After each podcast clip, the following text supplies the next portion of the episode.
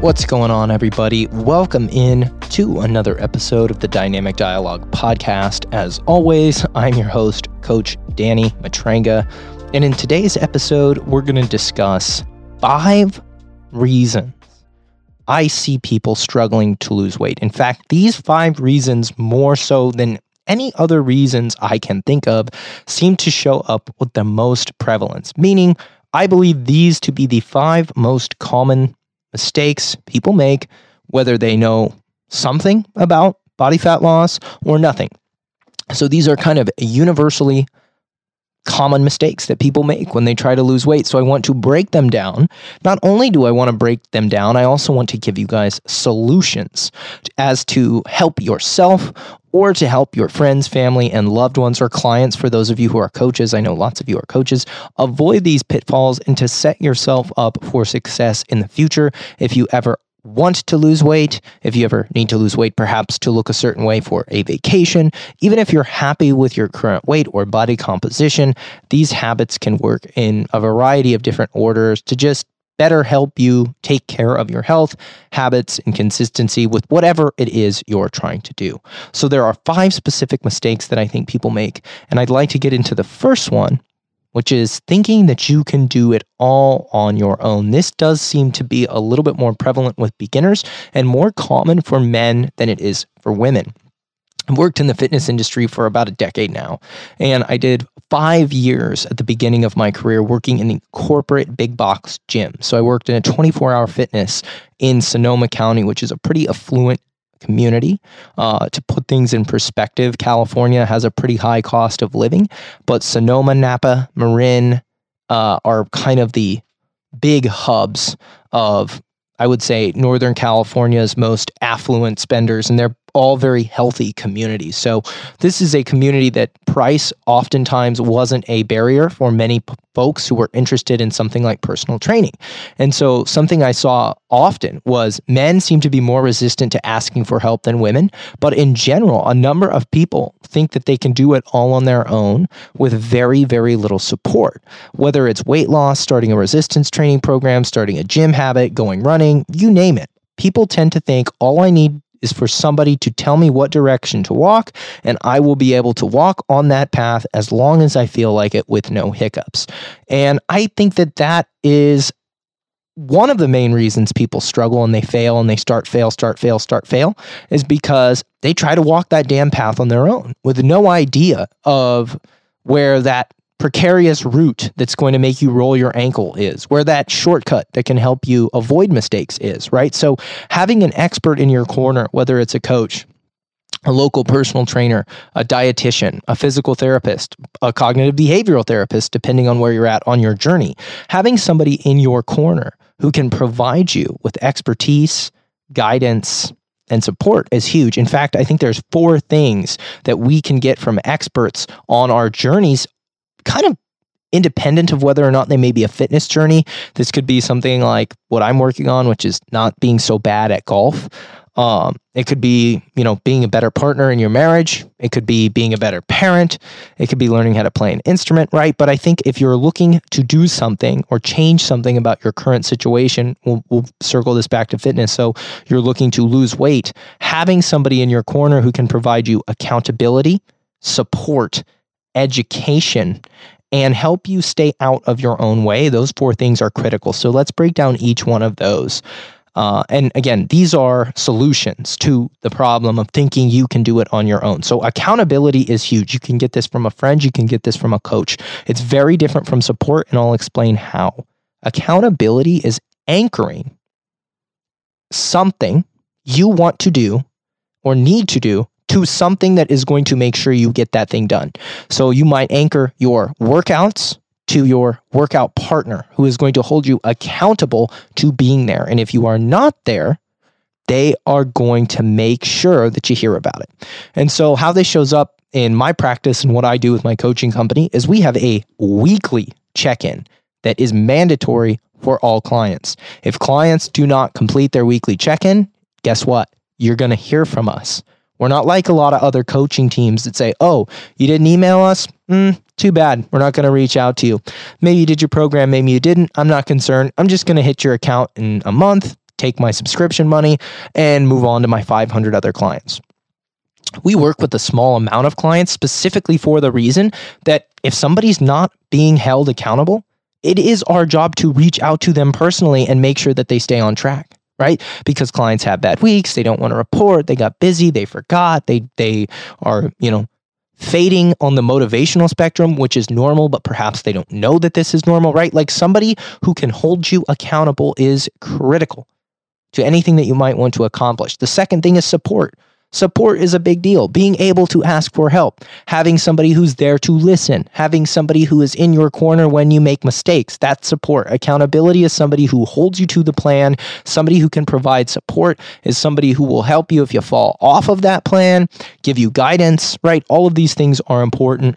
Education, I think, is a layer beyond that, which is probably going to come from somebody who has either done exactly what you need to do or who has guided somebody or many people through this same path. So, a good example for this, of course, would be music lessons, right?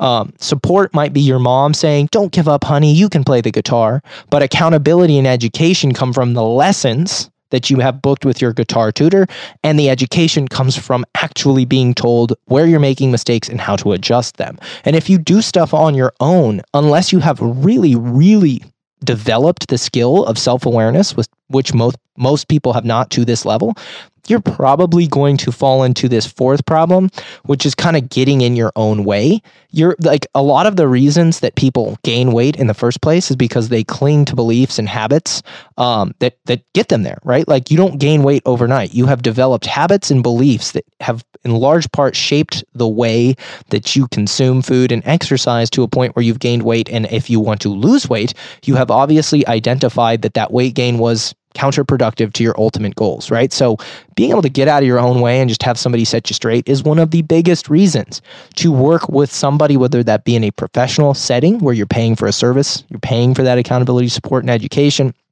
or try to find it from a variety of people. It takes a village sometimes, but do whatever you need to do to make sure that you're getting out of your own way and stop thinking that you can do something as complicated as body fat reduction, right? Yes, it is as simple as staying in a calorie deficit and finding a training modality you will like. That is a very simplified and reductionist viewpoint. Uh, it's very challenging to lose body fat and it's very easy to gain body fat. That's why 70% of people in the United States are overweight and 40 plus percent are obese.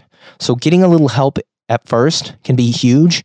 And I would say in 10 years or around a decade of doing this, the number one mistake I see universally is people thinking they don't need any help at all. They can figure it all out on their own. And very few people can. And they just keep making the same mistakes and they stay in the exact same place for years and years and years, being chronically overweight or obese, which is one of, if not the worst things you can do for your health. Like if you want to punch out quick, you want to die fast, you want to, you know, uh, suffer from all cause mortality uh, at a enhanced rate from and die of what in many cases are largely preventable illness, uh, just continue to let the weight pack on or stay in a you know perpetual state of being well beyond a healthy body fat percentage and see what happens, right? Like you tell me if you think the pride of asking for help is worth the trade off because it's not. And like for many people, especially for men, asking for help is literally as simple as just being too proud to admit that they don't know what to do and they're not in control of their body, which is something that for me as a coach was always really sad to see.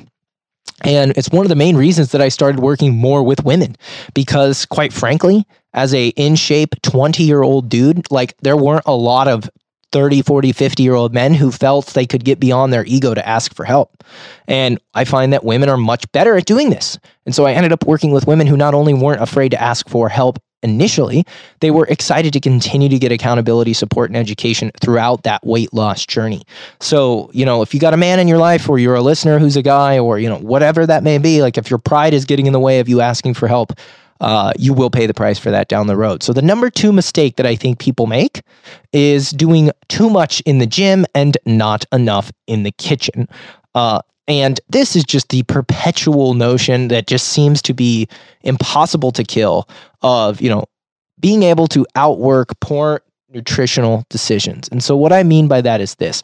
You do not have the ability in all likelihood to outtrain the consumption habits of the traditional American diet. Meaning, like most people overeat by a substantial amount. They're consistently surrounded by hyperpalatable foods. They drink a couple times a week, not necessarily every day, but oftentimes they're consuming some amount of alcohol or very much uh, consuming caloric laden beverages such as sweetened coffees and sodas, right? Like if you just look at kind of the general trend of how people eat and the general amount of food people eat, and you compare that to popular resistance training exercise modalities like lifting weights or CrossFit or popular aerobic exercise modalities like HIIT cardio, hiking, walking, jogging, you can see why many people start exercising and don't see the results they want when it comes to weight loss. And that's because if you don't change your diet, it is not going to happen. And a good example I could give you for this is the Assault bike, which is one of my favorite pieces of, of, of equipment. It's a hand and leg bike where the arms and legs work simultaneously. My favorite model is actually made by Rogue, and they call their version the Echo bike. And it tells you how many calories you burn. And if you absolutely rip on that thing as hard as you can, and you set the program to burn 10 calories, and you rip it as hard as you can, you try to burn 10 calories as fast as possible, you will probably feel like throwing up at the end of it. It's brutal. And that is the equivalent, that 10 calories of one tortilla chip. I find that this metaphor works pretty well for explaining to people that even rigorous, pain inducing, vomit inducing exercise is not efficient enough for most people to lose body fat on their own. I broke my toe on a flight to Bandon, Oregon to play golf for four days for my best friend's bachelor party last week. I broke my toe. I had to walk 70 holes, 70 plus holes of golf with my bag and a broken toe with no shoes. And I ate like shit the entire four day period. There's a point to this. Trust me, we're getting there. My weight was pretty stable. My weight did not change much despite me eating a lot more food than normal. But you know what did change? Walking with a 50 pound golf bag barefoot with a broken toe, that's important because that changed how I walked. That made my walking substantially less efficient. So I was burning more calories, right? And I stayed about the same weight. So, point being, to maintain my weight while eating like shit, I had to walk fucking 11 miles a day with horrible efficiency and a 50 pound bag around my neck. And that was just enough to maintain my weight.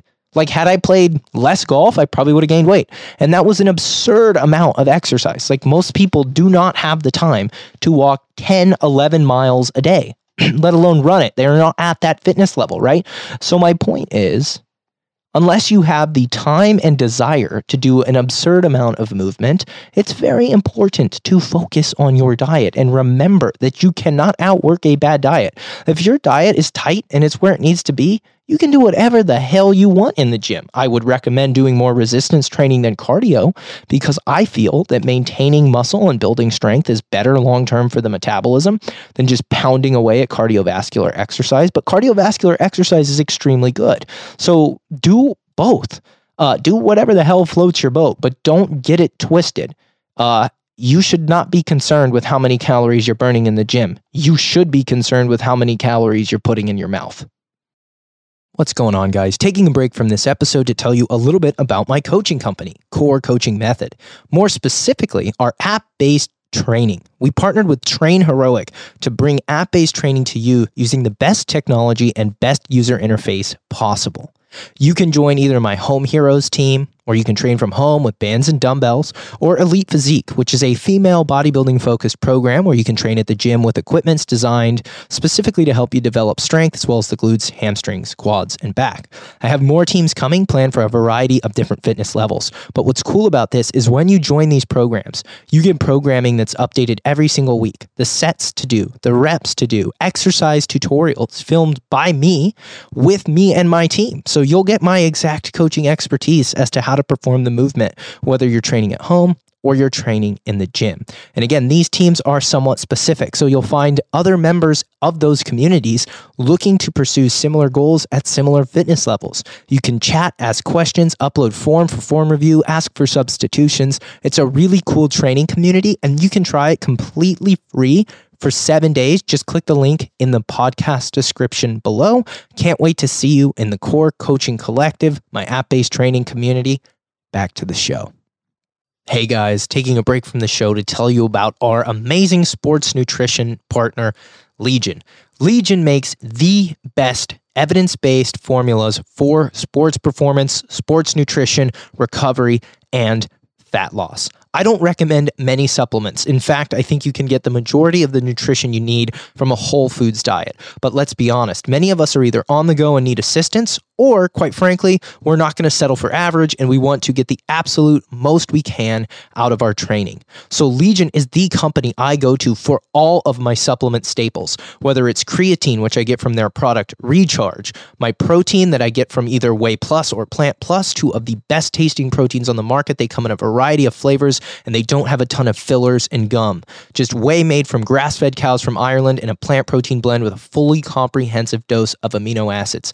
I like to take a pre workout. Sometimes I like it with caffeine. Sometimes I like to enjoy coffee in the morning and have my pre workout later without caffeine. Legion makes both. Both the pre workout with caffeine and without come with a full dosage of clinically effective ingredients like beta alanine, betaine anhydrous, and L-citrulline to help you perform your best. They also make a phenomenal greens powder loaded with one of my favorite things, reishi mushroom, and a men's and women's multivitamin that contain a few different things that men and women might need for their unique physiology. So when you think of your vitamins, your fish oil, your pre-workout, your protein, all of the things that many of you take every single day.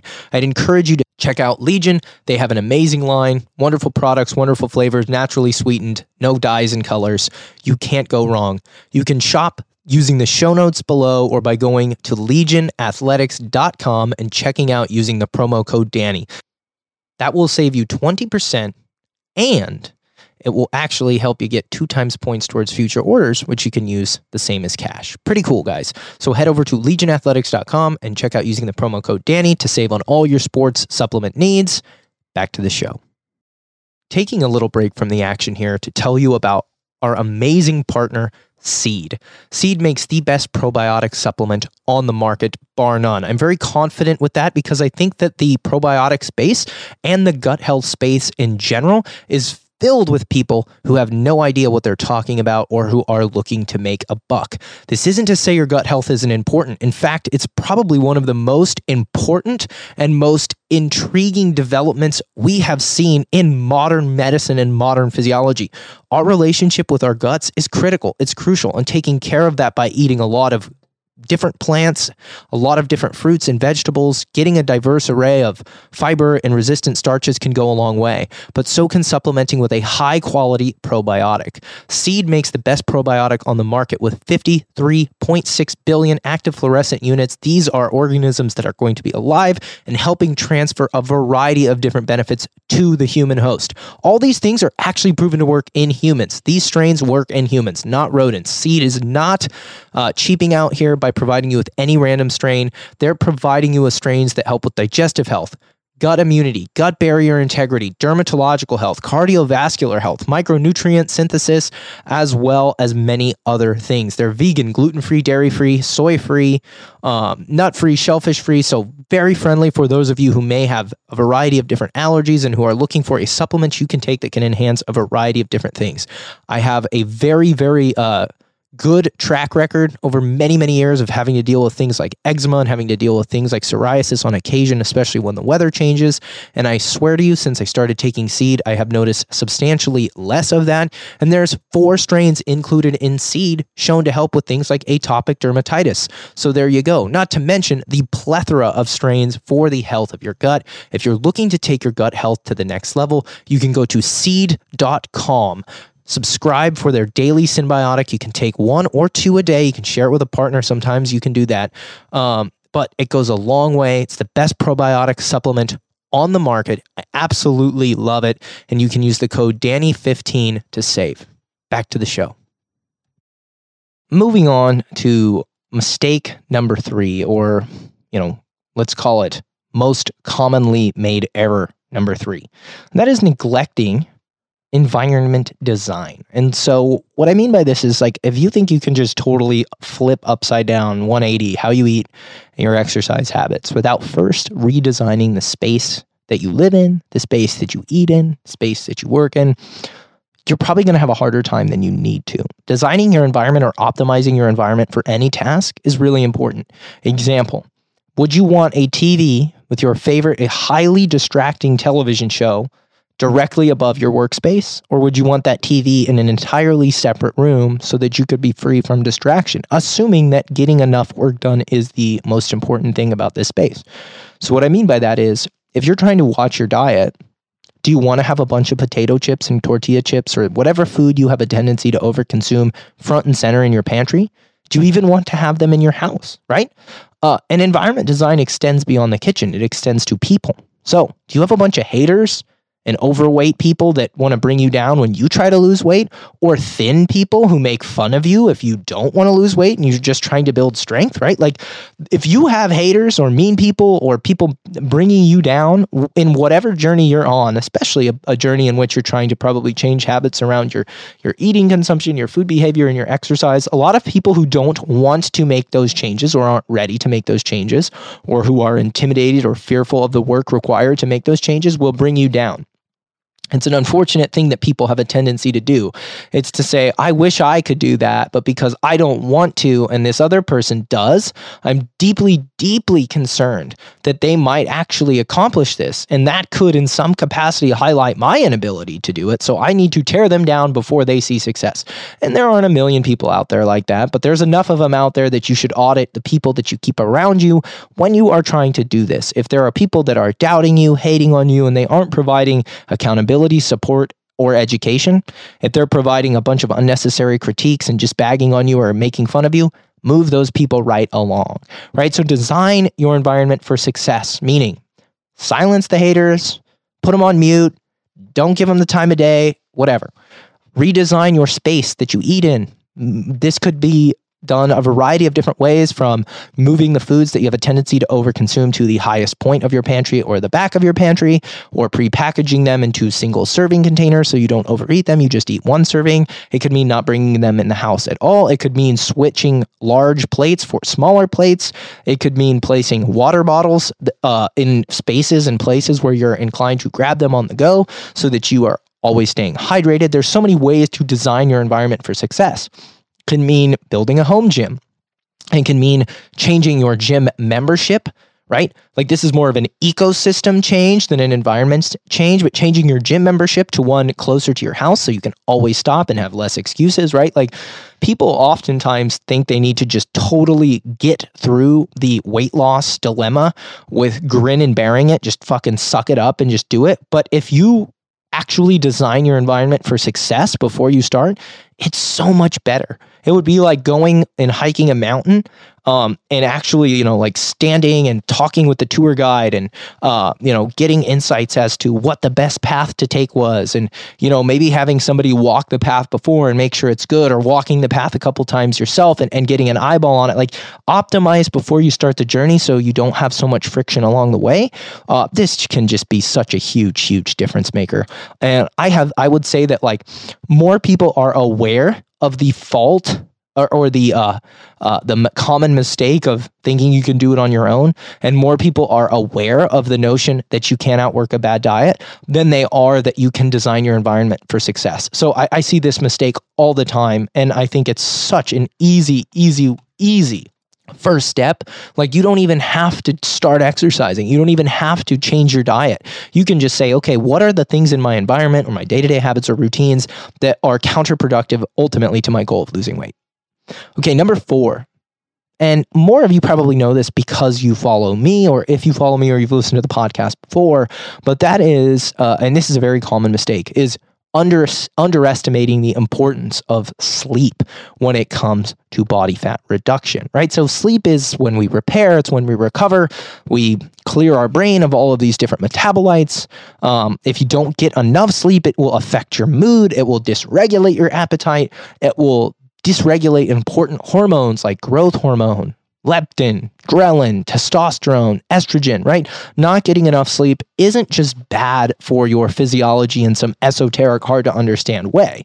No, it's very clear.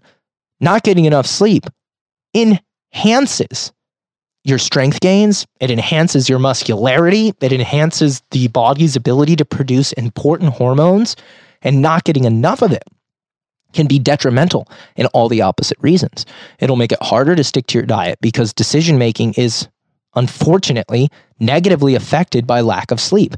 Have you ever heard the whole all sleep on it thing? Yeah, there's a reason for that, and that's that sleep is good for your decision making capabilities. And if you are trying to lose body fat in an environment where you have the opportunity to make decisions consistently that are not aligned with your goals, meaning like, oh, do I grab a handful of trail mix at the receptionist's desk? Do I stop at my favorite fast food restaurant on the way home? If you are more capable of saying no to those decisions that you are presented with that will set you back, that's helpful. Sleep helps you do that. Additionally, if you take two people and you put them on the same exact diet with the same exact training program, and you have one get six hours of sleep and one get eight hours of sleep, assuming we're putting these people on a deficit, guess which one loses more weight? They actually lose the same amount of weight. Guess which one loses more fat? That's right, the one that gets more sleep. In fact, a lot of the weight that people lose when they're in a deficit and not getting enough sleep unfortunately, is muscle. I have trained a number of clients over the years who desperately want to lose body fat, and they have a hellacious time of doing it with five to six hours of sleep compared to seven to eight. It's not to say that you can't do it. You absolutely can, but it is a little bit harder when you're in that five to six range. So if you're in that five to six range and you got kids, you got no way around it, you've got to be really tight with your accountability, support, and education.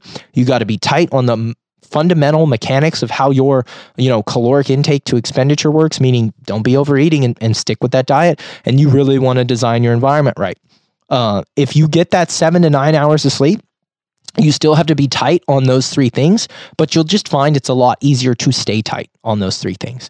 Um, getting into the fifth and perhaps uh, final final for today anyway i think we could easily make this a 10 20 item list but these were the top five.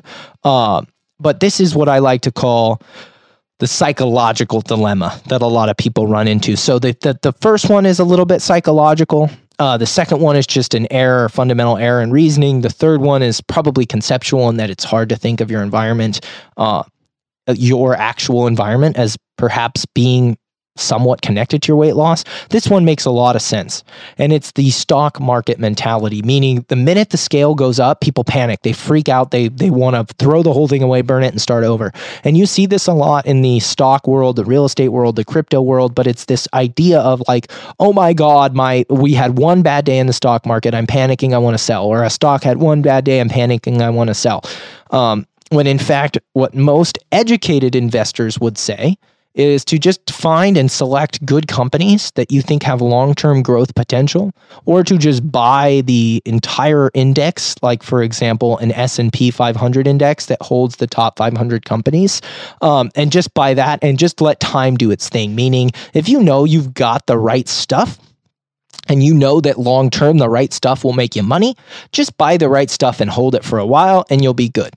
You will have good days and you will have bad days, but you won't be freaking out. And so I think it's the same with dieting. Uh, are you hitting your deficit? Awesome. Are you hitting your deficit most of the time? Check. Are you hitting your workouts? Good. Check. Okay.